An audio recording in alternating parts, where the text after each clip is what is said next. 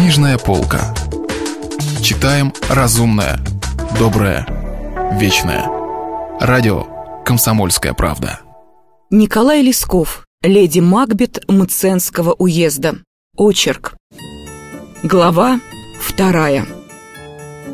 На шестую весну Катерины Львовниного замужества у Измайловых прорвало мельничную плотину – Работы на ту пору, как нарочно на мельницу было завезено много, а прорва учинилась огромная. Вода ушла под нижний лежень холостой скрыни, и захватить ее скорой рукой никак не удавалось.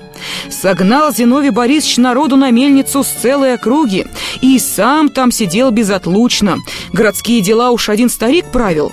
А Катерина Львовна маялась дома по целым дням. Одна денешенька Сначала ей без мужа еще скучнее было, а тут будто даже, как и лучше показалось, свободнее ей одной стало. Сердце ее к нему никогда особенно не лежало, а без него, по крайней мере, одним командиром над ней стало меньше. Сидела раз Катерина Львовна у себя на вышке под окошечком. Зевала-зевала, ни о чем определенном не думая, да и стыдно ей, наконец, зевать стало – а на дворе погода такая чудесная. Тепло, светло, весело, и сквозь зеленую деревянную решетку сада видно, как по деревьям с сучка на сучок перепархивают разные птички. «Что это я в самом деле раздевалась?» – подумала Катерина Львовна. «Семну я хоть встану, по двору погуляю или в сад пройдусь». Накинула на себя Катерина Львовна старую штофную шубочку и вышла. На дворе так светло и крепко дышится, а на галерее у амбаров такой хохот веселый стоит. «Чего это вы так радуетесь?» – спросила Катерина Львовна свекровых приказчиков. «А вот, матушка Катерина Львовна, свинью живую вешали!» – отвечал ей старый приказчик. «Какую свинью?» «А вот, свинью Аксинью, что родила сына Василия, да не позвала нас на крестины. Смело и весело рассказывал молодец с дерзким, красивым лицом, обрамленным черными, как смоль, кудрями и едва пробивающейся бородкой. Из мучной кади, привешенной к весовому коромыслу, в эту минуту выглянула толстая рожа румяной кухарки Аксиньи. «Черти! Дьяволы гладкие!» — ругалась кухарка, стараясь схватиться за железное коромысло и вылезть из раскачивающейся кади. Восемь пудов до обеда тянет, а пихтерь сено съест, так и гирь не достанет. Опять объяснял красивый молодец и, повернув Кать, выбросил кухарку на сложенное в угле кулье. Баба, шутливо ругаясь, начала оправляться. «Ну-ка, а сколько во мне будет?» – пошутила Катерина Львовна и, взявшись за веревки, стала на доску. «Три пуда семь фунтов!» — отвечал тот же красивый молодец Сергей, бросив гирь на весовую скайму. «Диковина!» «Чему же ты дивуешься?» «Да что три пуда в вас потянуло, Катерина Львовна? Вас я так рассуждаю. Целый день на руках носить надо, и то не уморишься. А только за удовольствие это будешь для себя чувствовать». «Что ж я, не человек, что ли?» «Небось, тоже устанешь?»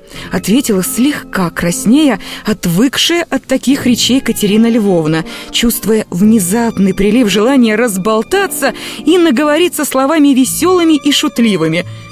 «Не, боже мой, в Аравию счастливую занес бы!» Отвечал ей Сергей на ее замечание – «Не так ты, молодец, рассуждаешь», — говорил ссыпавший мужичок. «Что есть такое в нас тяжесть? Разве тело наше тянет?» «Тело наше, милый человек, на весу ничего не значит. Сила наша, сила тянет, не тело». «Да я в девках страсть сильная была», — сказал опять не утерпев Катерина Львовна. «Меня даже мужчина не всякий одолевал». «Ну-с», «Позвольте ручку, если как это правда», — попросил красивый молодец. Катерина Львовна смутилась, но протянула руку. «Ой, пусти кольцо, больно!» — вскрикнула Катерина Львовна, когда Сергей сжал своей руке ее руку и свободную рукой толкнула его в грудь. Молодец выпустил хозяйкину руку и от ее толчка отлетел на два шага в сторону.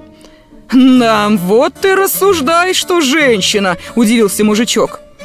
«Нет, а вы позвольте так взять на барки!» – относился, раскидывая кудри Серега.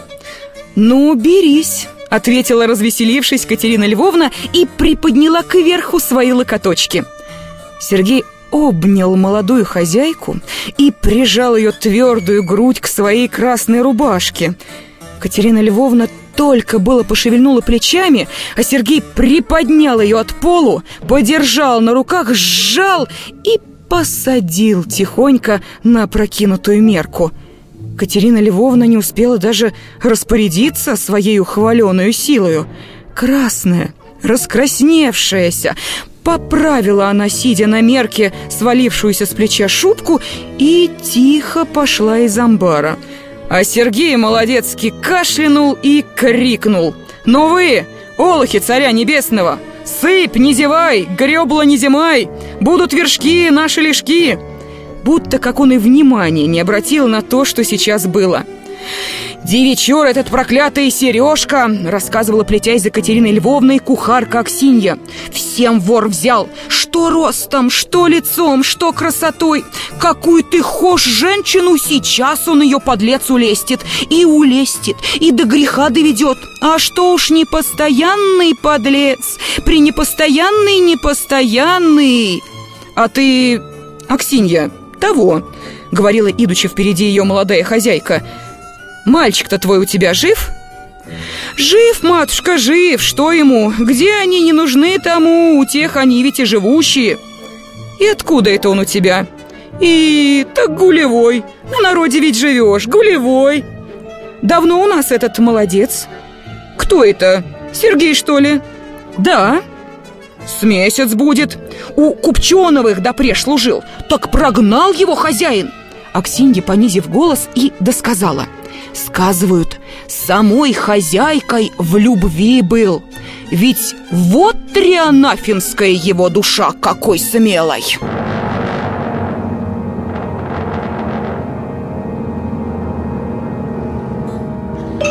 Продолжение следует